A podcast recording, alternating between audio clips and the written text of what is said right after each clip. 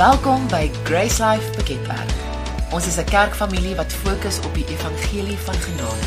Ons mikpunt is om diegene te bereik wat nog nooit die goeie nuus gehoor het nie en om gelowiges deur disippelskap te vestig in die waarheid.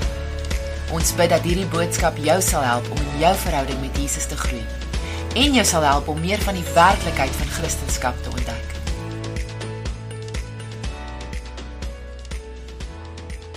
Ek begin 'n reeks oor finansies en om in vryheid te leef in jou finansies. So afhangende van hoe jy geld sien, gaan bepaal hoe dit jou hart affekteer. En, en Jesus se hart was vir elkeen van ons om in lewe te leef, om in vryheid te leef en as ons die verkeerde prentjie het, die verkeerde fokus het van ons finansies, dan gaan dit ons harte negatief affekteer. So my hart met die reeks is om jou te help om die regte fokus te hê wanneer dit kom by jou finansies sodat jy werklik kan leef wat die Here jou geroep het om te leef en nie beperk te wees deur dit uh deur jou bankrekening of wat in jou finansies uh aangaan nie. En ek wil jou ook help om die woord beter te verstaan wanneer dit kom by finansies sodat sodat ons nie ingegee tot die manipulasie wat daar buite is wanneer dit kom uh by ons finansies nie. En ek weet party mense neem aanstoot as enige predikant of pastoor praat oor finansies want almal van ons het al gesien hoe mense gemanipuleer word uh vir hulle eie gewin en ehm uh, dit is nie my hart om uh om enigstens daaroor te deel om uh, uh om te deel vir my eie gewin nie. Die reeks die reeks is iets wat die Here op my hart gesit het uh om te deel en dit as jy die regte fokus oor finansies het, gaan dit jou regtig kan vrymaak. En as ek jou bietjie kan kan innooi in die agterkant van my lewe as die pastoor, as die Here, ek kan nie kies wat ek wil deel en wat ek nie wil deel nie. My verantwoordelikheid teenoor die Here is om die woord te deel. so as die Here iets op my hart sit om te deel en ek sê so Here, ek weet nie of almal hiervan gaan hou nie, dan is dit nie my keuse nie. Ek is 'n ambassadeur van Christus en ek deel wat die Here ook al op my hart sit en ek glo dat dit jou regtig uh regtig gaan bless. So ek wil jou aanmoedig om jou hart oop te maak van die Here af te ontvang en regtig uh enige vooropgestelde idees wat jy het oor finansies en uh wanneer dit kom daaroor om oor geld te praat net uh uh uh half agter jou te sit en regtig te ontvang wat die Here vir jou het want wanneer dit kom by ons lewe. Ons lewe is nie gekompartmentaliseer deur verskillende dele wat ons sê hierdie is my deel en daai is die Here se deel ons lewe is heeltemal die Here se. En alles hoe ons ons lewe leef is deel van ons verhouding met God. So ons kan nie sê my verhouding met God is hierdie deel en my finansies is hierdie deel wat ek ek sorg dit self uit en die, saam met die Here hy sorg dit die res uit nie. In ons verhouding met die Here is hy deel van alles. En jy sal regtig verstom wees as jy as jy die die waarheid ontdek van wat die woord sê oor jou finansies want dit gaan jou hart in vrede en in lewe sit as jy die regte perspektief het. En as jy ek het al soveel keer gesien as mense nie die regte perspektief het nie, hoe dit werklik 'n las bring in hulle harte en hulle lewe eintlik baie swaar maak. So Jesus deel in Matteus 6 oor ons fokus oor geld en ons fokus oor ons finansies. Nou, jy kan die regte fokus hê oor geld, maar niks geld hê nie. Jy kan die regte fokus hê oor geld en geld hê. Jy kan die verkeerde fokus hê van geld en geld hê en jy kan die verkeerde fokus hê van geld en nie geld hê nie. So dit gaan nie oor wat jy het nie. Dit gaan oor wat jou fokus is wanneer dit kom by finansies. En almal van ons, ons kan nie wegkom daarvan in hierdie wêreld nie, want almal van ons lewe en moet lewe met geld. Maar ons kan kies deur die fokus wat ons het of die die geld of finansies ons harte negatief gaan affekteer en of ons die regte fokus gaan hê van wat die woord sê sodat ons harte in vrede en lewe kan bly soos wat die Here wil hê dit moet bly. So ek wil vandag spesifiek gesels oor jou fokus wanneer dit kom by jou geld of jou finansies. Nou, wat sou jy sê is die hoof fokus van jou lewe? Nou, jy kan dalk 'n paar goeters noem, maar as jy moet sê tussen geld en jou verhouding met God, Wat is die hoof fokus tussen daai twee in jou verhouding met God? En ek gaan 'n paar vrae vra wat 'n bietjie in jou hart gaan krap vanoggend. en uh uh en dit is goed dat ons dat ons dink want die Here Jesus praat so baie daarvan dat ons hom eerste moet sit. En dat ons nie moet ingee tot die wêreld en die wêreldse manier van doen en die wêreldse manier van dink nie. In Matteus 6 vers 19 sê Jesus: Moenie vir julle skatte bymekaar maak op die aarde waar mot en roes verniel en waar diewe inbreek en steel nie. Maar maak vir julle skatte bymekaar in die hemel waar geen mot of roes verniel nie en waar diewe nie inbreek en steel nie. Okay, so wat Jesus sê, die manier wat ons ons geld gebruik moet nie net wees vir die tydelike nie. Maar ons moet dit spandeer om 'n ewige impak te maak. Nou ons gaan dit moet spandeer op die tydelike om in die lewe te bly. maar hy sê ons moenie alles wat ons het hier bymekaar maak en dan niks skatte in die hemel bymekaar maak nie. Okay, so dan is die vraag, watter skatte maak jy bymekaar? Wat is jy besig om bymekaar te maak? Maak jy net tydelike skatte bymekaar of is jy besig om jou finansies te bestuur om die grootste moontlike impak te maak vir die koninkryk?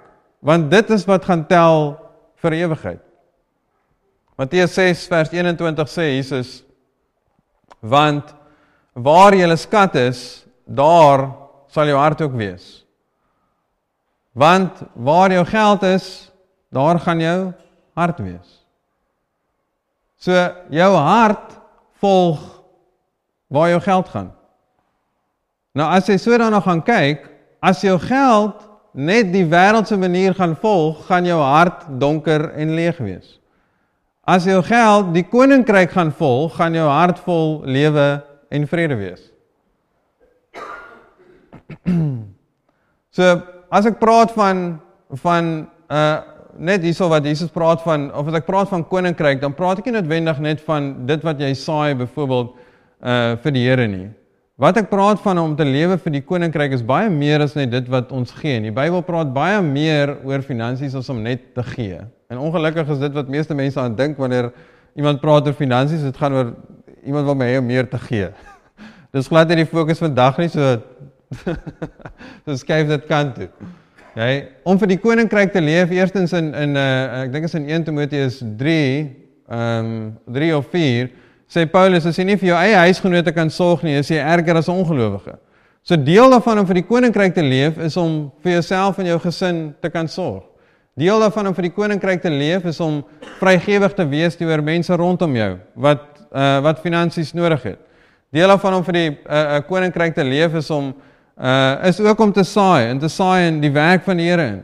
So daar's baie meer tot net om om dit wat jy saai uh byvoorbeeld uh vir die Here. Daar's baie meer tot tot finansies as net dit. Nou lewe jy of probeer jy ten minste lewe dat alles wat jy het en alles wat jy is van die Here af is en hom inlaat om jou voetstappe te rig, maak nie saak wat dit jou kos nie het hy die Here al ingelaat om te sê Here, alles wie ek is en alles wat ek is, kom anyway van U af. So U is die een wat my voetstappe rig. U is die een wat my lei in wat ek moet leef en en hoe ek moet leef. En het jy hom ingenooi om dat die Here saam met jou op missie leef, maak nie saak wat dit jou kos nie. Nou as ons nou kyk na hierdie vers wat sê, want waar 'n skat is, daar sal jou hart ook wees.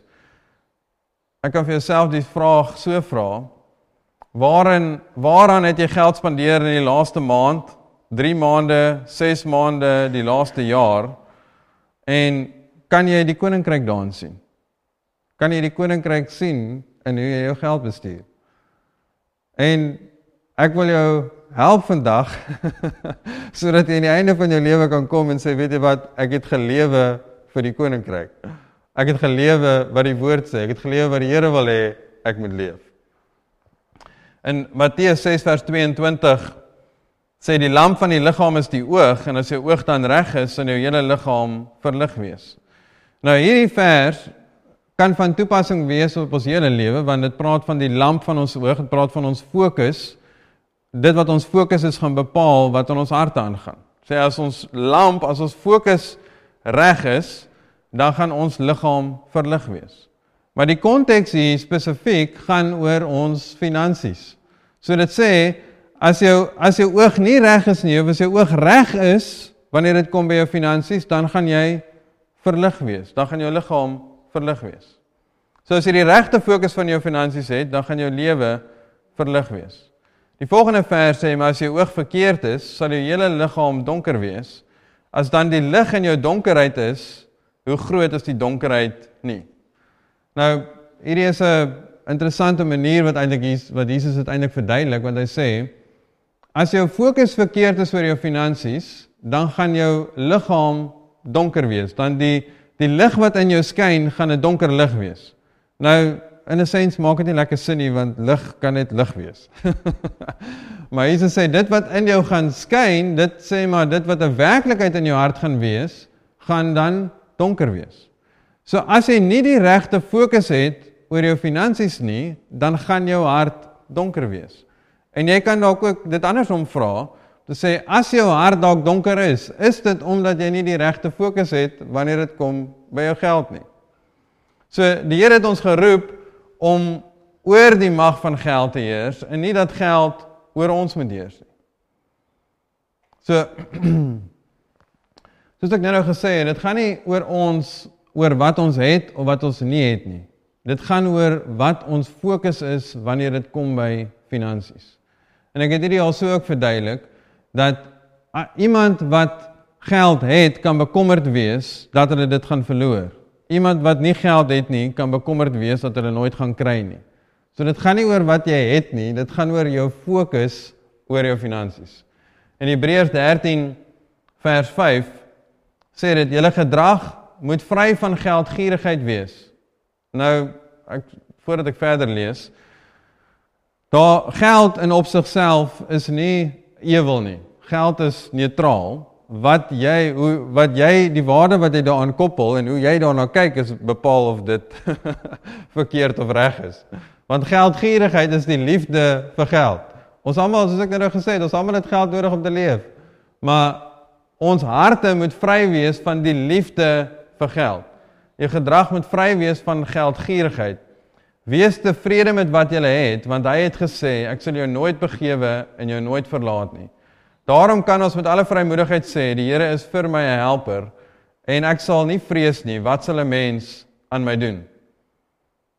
Nou om jou die reg regte fokus met jou finansies is is jy tevrede met wat jy het?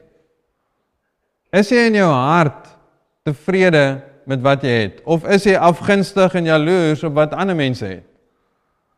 Dink jy in jou hart En en uh ek en ek vind hoe die vyand in ons harte kom steel as hy dink as ek maar net kan hê wat hulle het of as hulle maar net wat hulle het vir my kan gee dan whatever dan sal ek gelukkig wees dan sal die wêreld 'n beter plek wees.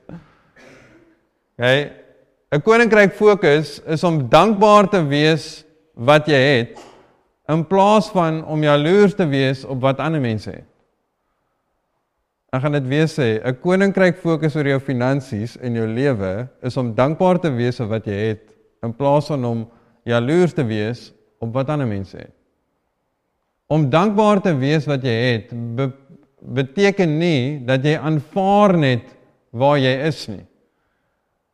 Jy kan nog steeds dankbaar wees maar dit nie aanvaar nie om te sê Here hierdie is waar ek nou is en ek is dankbaar vir wat ek het maar ek gaan u vertrou as hy 'n finansiële uitdaging is of as jy die Here vertrou vir meer dan sê Here ek gaan u vertrou om hier uit te kom. 1 Timoteus 6 vers 6 tot 8 sê maar die godsaligheid saam met vergenoegdheid is 'n groot wins. So dit sê dat die hart om 'n verhouding met die Here te hê, om 'n dankbare hart te hê vir genoegdheid is 'n groot wins. So wanneer ons in verhouding met die Here is en ons is dankbaar vir wat ons het, dan is dit 'n groot wins. Vers 7 sê, want ons het niks in hierdie wêreld ingebring nie en dit is duidelik ook dis uh dit is duidelik dat ons ook niks daaruit kan wegdra nie. Nou laat dink my aan 'n aan 'n grappie op 'n ligter noot. uh dat 'n man wat uh uh sy hele lewe lank net al sy geld gespaar het en gespaar het en gespaar het want hy wou die dag wanneer hy sterf, wou hy saam met sy geld begrawe word. En hy het uh sy vrou beloof en in 'n in die kontrak gesit vir um, in sy testament gesit die dag as hy sterf wil hy met al sy geld begrawe word. En eventually het die man gesterf hy het eers aan sy vrou gesê hier is nou met die belofte wat wat sy moet maak teenoor hom dat hy moet al sy geld uh wil sterf en eventually het hy gesterf en die dag toe hy begrawe word is die ehm um, uh die prokureur daar om nou te sien dat alles gebeur soos dit moet gebeur. En uh soos wat die uh die vrou daar staan uh en sy nou eintlik die prokureur eintlik nou verwag het dat sy die geld moet ingooi vat sy net 'n papiertjie en sy gooi die papiertjie in En uh die prokureur vra vir hom maar dit was mos nou nie die ooreenkoms nie die ooreenkoms was dat dat hy met al sy geld begrawe word Sê ja nee, uh ek het my ek het my deel nagekom. Ek het vir 'n cheque geskryf en gesê ek het dit gaan bank as hy wil. So So So ons het niks in die wêreld ingebring nie. Jy gaan niks in hierdie wêreld saam met jou vat nie. So So dit wat ons in die koning vir die koninkryk gaan leef is wat werklik 'n verskil gaan maak en vir ewigheid bly. En Matteus of 1 Timoteus 6:8 sê, maar as ons voedsel en klere het, moet ons daarmee vergenoegd wees. Nou, daar is daar is 'n daar is baie diepte in hierdie vers as jy bietjie daaraan gaan dink. As ek dit anders kan vra, hierdie vers sê as jy voedsel en klere het, moet jy moet jy kan jou hart vergenoegd wees, so jou hart kan eintlik op 'n gesonde plek wees. Nou is die vraag, wat is dit wat ons almal en ek sê ons sluit in my wat ons ontstel in die lewe? En watter goed is dit van jou weggevat word wat nie voedsel of geld is nie, gaan jou ongelukkig maak. Wat gebeur is as as 'n uh, uh, as jou foon breek, nê, nee, nou is dit soos ag of as 'n beursie gesteel word en jy moet alles alles jou kaarte of whatever alles weer gaan oordien of Ons het wel goed wat gebeur in hierdie lewe wat ons stel en wat ons harte nie op 'n plek is waar ons vergenoegd is nie, want ons het al geleer om met soveel te leef.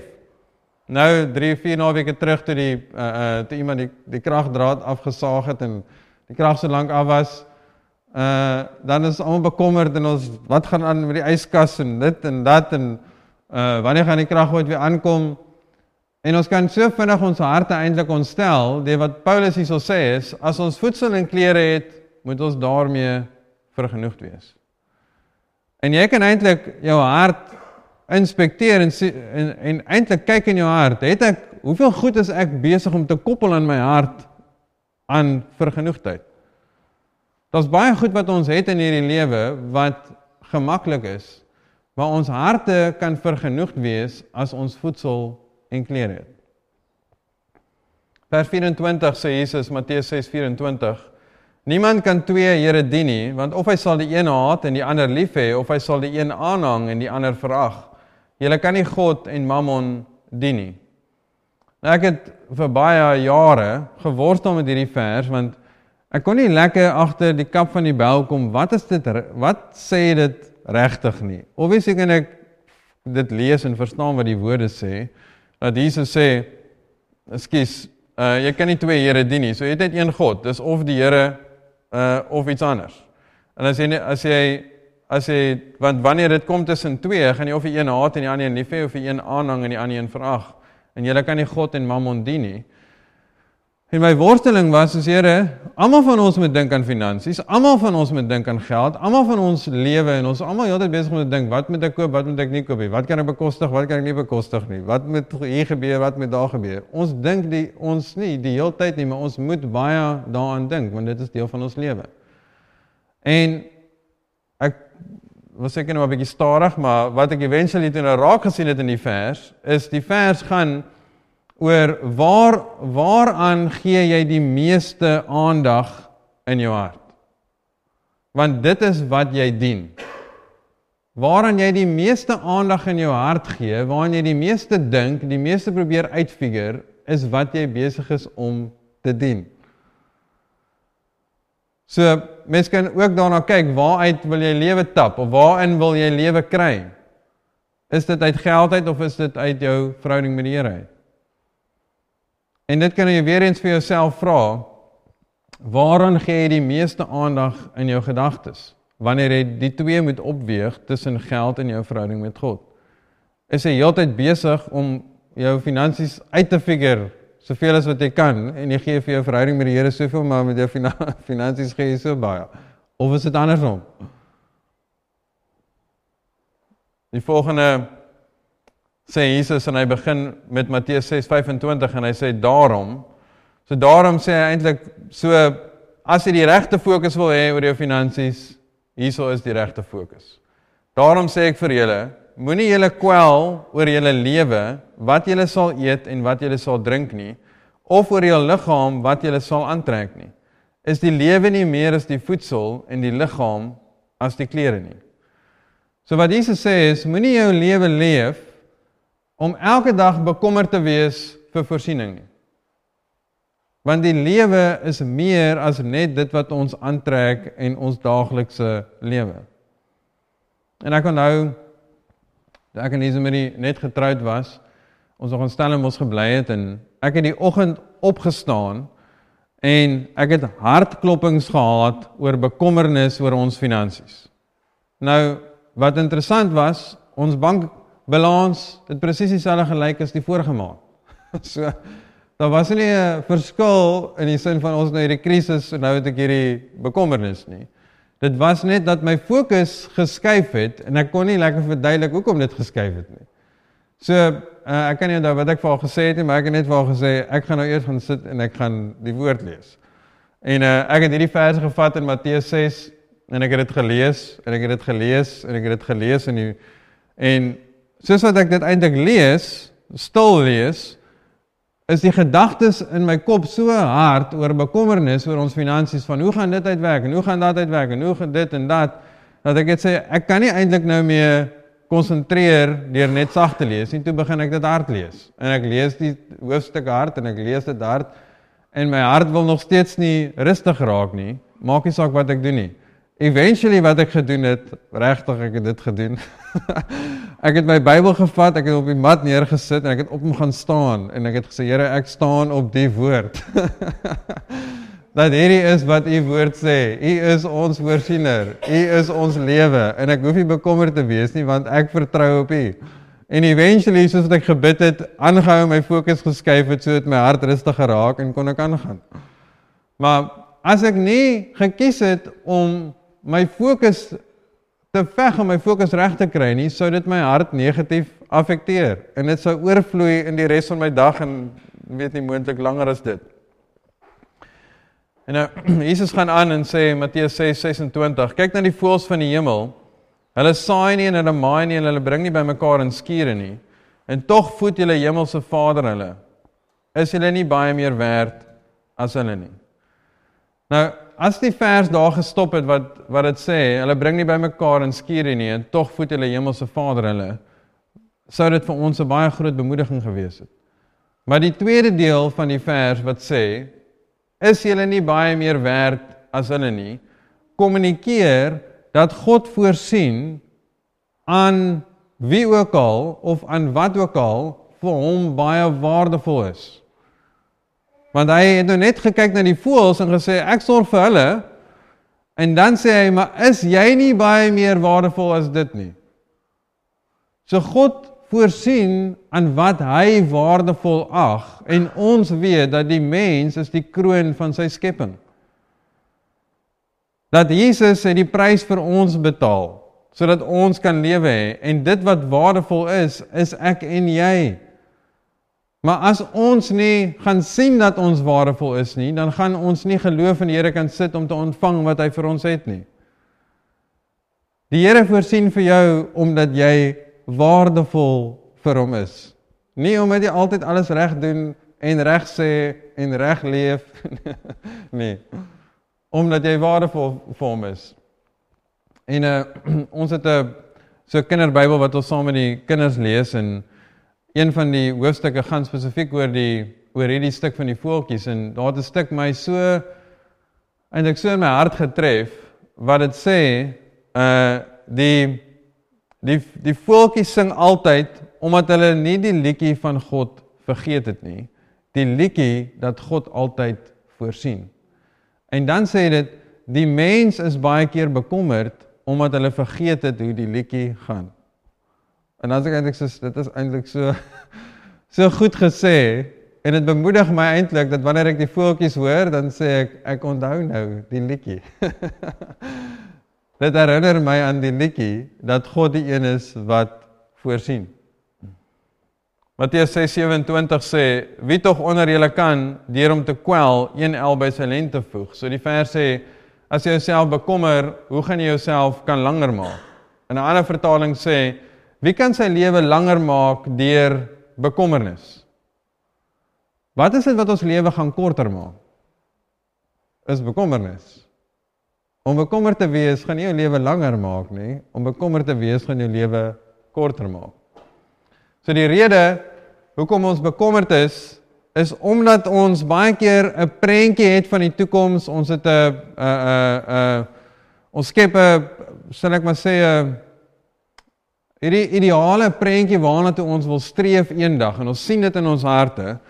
En dan wanneer iets in ons lewe gebeur en dit dit match nie op met die prentjie nie of dit gaan dalk die prentjie affekteer, dan raak ons bekommerd. Dan raak ons bekommerd en ek het al gekies in my hart om nie 'n prentjie te skep van waar ek eendag wil wees nie. Ek kies om die Here nou te vertrou en te doen wat hy nou sê en hy sal die prentjie vir my inkleer soos wat ek kan gaan. Want as ons hierdie illusie skep van waar ons wil uitkom en daar's heeltyd goed wat gebeur in ons lewe en ons dit dit is dalk 'n of 'n 'n 'n aanval oor wat nie kan gebeur nie, dan gaan ons bekommerd wees. Hoe ons kan lewe vandag, ons het geloof in Christus dat hy die een is wat vir ons voorsien. En wanneer ons vandag leef, sit ons ons geloof in hom dat hy weet wat in die toekoms aangaan. Ek moet hom net vandag vertrou. Matteus 6:28 sê en wat kwel julle julle oor klere? Let op die lelies van die veld, hoe hulle groei, hulle arbei nie en hulle spin nie. En ek sê vir julle dat self Salomo in al sy heerlikheid nie bekleed was soos een van hulle nie. So as jy bekommerd raak, dan kyk ons na die voeltjies. Ons kyk na die blomme. En ons kyk wat die Here geskep het en sê as die Here vir hulle voorsien, hoeveel te meer gaan hy nie vir ons voorsien nie. Matteus 6:30 sê as dan die gras van die veld wat vandag daar is en môre in 'n oond gegooi word so beklee, hoeveel te meer vir julle klein gelowiges. Nou, dit praat hierso van die gras wat die mense bymekaar gemaak het om mee vuur te maak.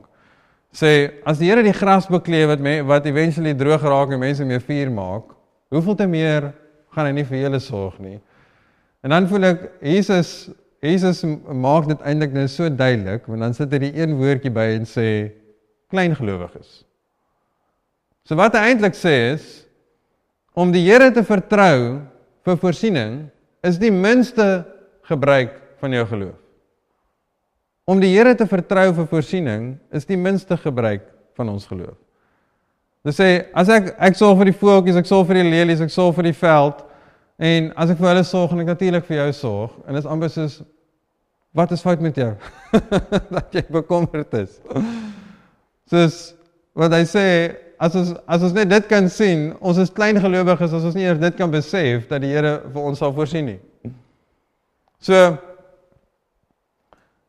die feit dat Jesus sê dat dit dat hy die woord kleingelowiges gebruik is ook goeie nuus want dit beteken vir ons ons hoef nie te dink aan hoe hierdie geweldige geloof wat ons op te wek om die Here net te vertrou vir voorsiening.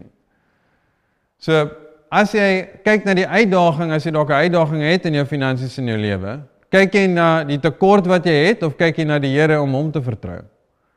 Want waarna jy kyk is dit wat gaan vergroot in jou hart. Weereens, die fokus wat Jesus gesê het, die lamp van die liggaam is die oog. As jou oog donker is, dan gaan jou hart donker wees. As jy heeltyd gaan fokus op die tekort of wat jy nie het nie en wat nie is nie, dan gaan dit in jou hart heers. As jy gaan fokus op jou verhouding met die Here en jou geloof in hom sit, dan gaan dit in jou hart heers. Matteus 6:31 sê: "Daarom moet julle julle nie kwel en sê, wat sal ons eet of wat sal ons drink of wat sal ons aantrek nie." In die eerste deel sê, daarom moet ons ons nie kwel en sê. So ons moenie bekommerd wees eerstens en sê. Nou is die vraag natuurlik, wat sê jy oor jou finansies? As jy in die oggend bid en sê Here, ek vertrou U en ek het my geloof in U dat U my voorsiener is, wat sê jy die res van die dag? Die res van die wat jy die res van die dag sê, tel ook. Want dis wat in jou hart aangaan, dit is wat jou fokus is. Dit gaan nie net oor ek het 'n gebid die Here vertrou en nou kan ek nog maar net sê en doen wat ek wil nie. Dit sê daarom moet julle julle nie kwel en sê ons moenie sê wat gaan ons eet? Wat gaan ons drink? Wat gaan ons aantrek nie? Dis nie wat ons sê nie, wat ons sê, ons sê wat die woord sê. Ons sê wat die Here sê en ons dank die Here dat hy ons voorsiener is. Dan sê hy in vers 32, want al hierdie dinge soek die heidene, want julle hemelse Vader weet dat julle al hierdie dinge nodig het. Nou, hier is my vraag, moet ons lewe as Christene anders lyk as die van die wêreld? En ek hoop jou antwoord is 'n definitiewe ja. Ons lewe moet anders lyk. En Jesus sê al hierdie dinge, wat gaan ons eet, wat gaan ons drink, hoe gaan ons leef, is wat die heidene aandink. Maar God weet wat elkeen van ons nodig het. En want vers 33 sê dan wat is die wat dit beskryf eintlik wat die fokus is wat ons moet hê. Maar soek eers die koninkryk van God en sy geregtigheid en al hierdie dinge sal vir julle bygevoeg word. Wat is dit wat ons eers moet soek? Wat is dit wat ons aandag moet hê? Wat is dit wat die meeste aandag in ons harte moet hê? Is die koninkryk van God. Wanneer ons die koninkryk soek, wanneer ons fokus op ons verhouding met die Here, dan gaan die ander goed bygevoeg word. Wanneer ons die Here eerste sit. Wanneer ons kies om en hierdie is eintlik hoe dit prakties in my lewe en in my hart werk, dan almal van ons moet dink aan ons finansies en wat ons moet betaal, wat ons nie moet betaal nie, hoe ons dit moet bestuur. Maar eers kom daar 'n punt wat ek dan sê ek het nou genoeg beplan en dan sny ek dit af en dan sê ek nou fokus ek op my verhouding met die Here. Want ek as jy wil beplan, gaan jy beplan tot Jesus kom.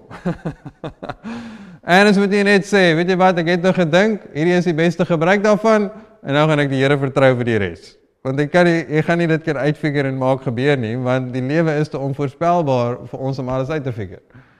So dis gesond om net daaraan te dink en te beplan wat jy moet beplan, maar dan sê okay, dis nou klaar, nou gaan ek die Here vertrou en dan 'n definitiewe skuif in jou hart te maak om te sê ek sê die Here eerste. Vers 34 sê kwel julle dis nie oor môre nie, want môre sal hom oor sy eie dinge kwel. Elke dag het genoeg aan sy eie kwaad. So moenie bekommerd wees oor môre nie want môre het sy eie probleme. En hierdie is seker vir my die die hoogtepunt om jy af te sluit wat Jesus hierso sê. Want as jy die verkeerde fokus het van jou finansies, as jy bekommerd is oor jou finansies, dan tap dit jou energie van vandag. En dit weerhou jou om te lewe wat die Here vandag wil hê jy moet lewe. So Jy het elke dag genoeg energie vir die dag. Jy het nie energie om bekommerd te wees oor die dag van môre en oormôre en die volgende hoeveel jaar ook al daar nog nog kom nie.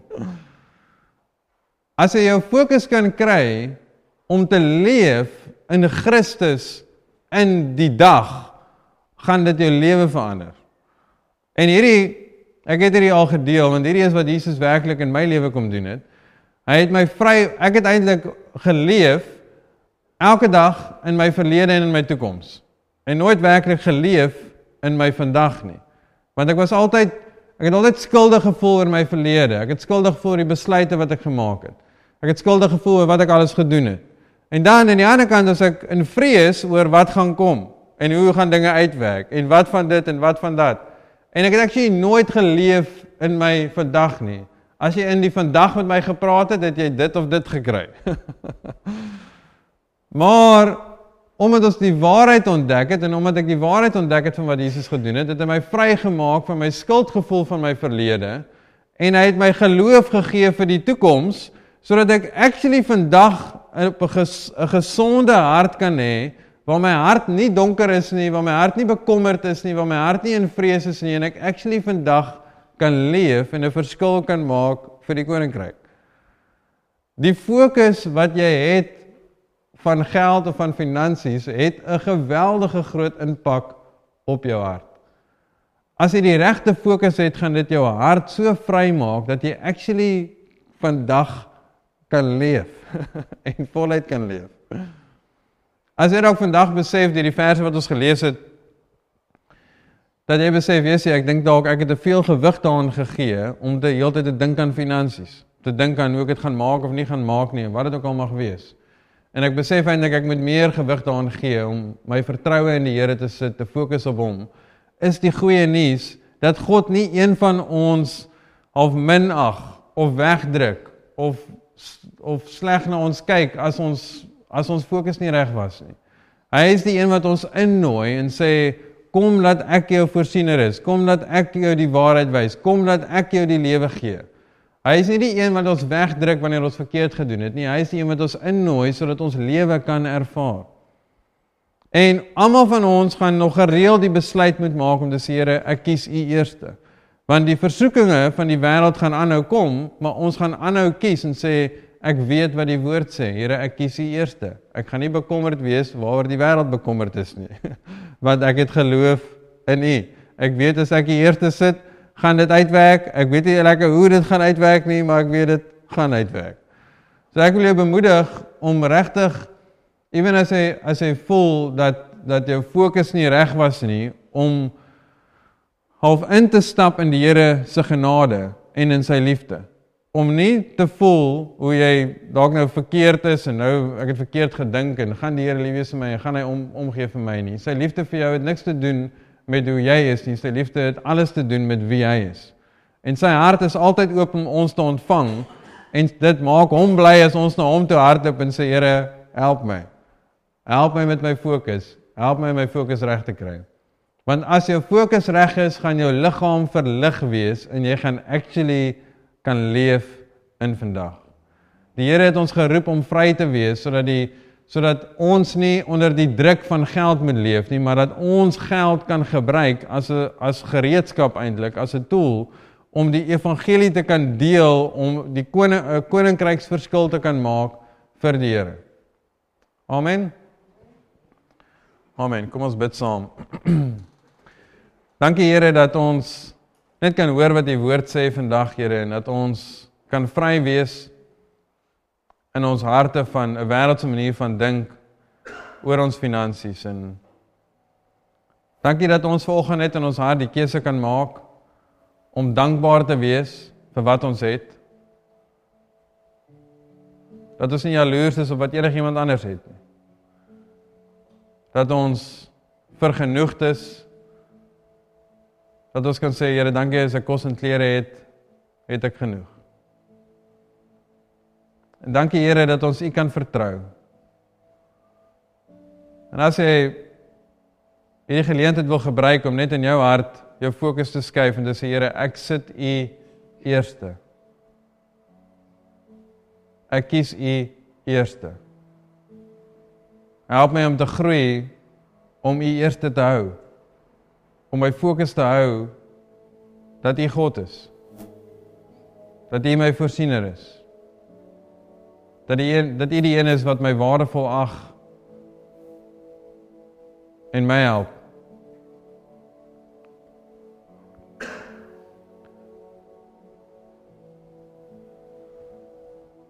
Dankie Here dat ons daai besluit kan maak saam met U dat U ons help, dat die Heilige Gees ons lei en wat ons ook al doen, Here.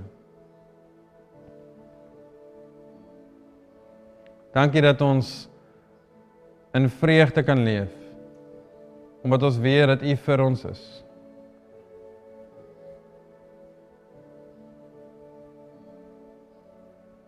Ek voel net die Here wil regtig vir iemand sê vanoggend wat bekommerd is oor finansies. Dat soos wat die Here sorg vir die voeltjies, soos wat hy sorg vir die blomme van die veld, so sorg hy vir jou.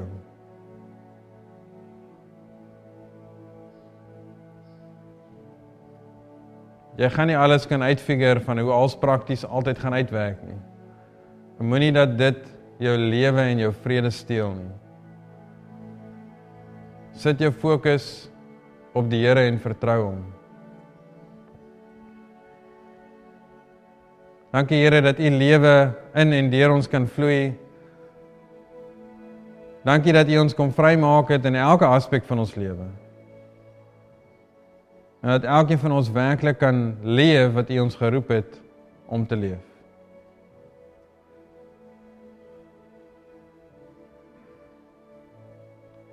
Dankie Jesus. Dankie Here dat ons 'n awesome week gaan hê omdat U vir ons is, omdat U vir ons wysheid gee met besluite wat ons neem.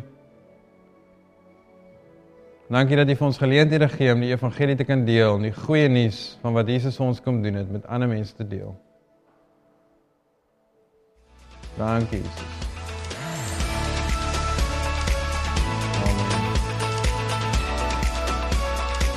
Daar is nog vele meer gratis boodskappe op ons webwerf beskikbaar by www.gracelife.ca. As jy jouself ooit in die omgewing van Piketberg bevind, wil ons jou uitnooi om een van ons byeenkomste by te woon. Ons wil jou graag help om Jesus te ontdek, familie te vind en ware lewe te ervaar. Vir meer inligting, besoek asseblief ons webwerf www.gracelife.ca.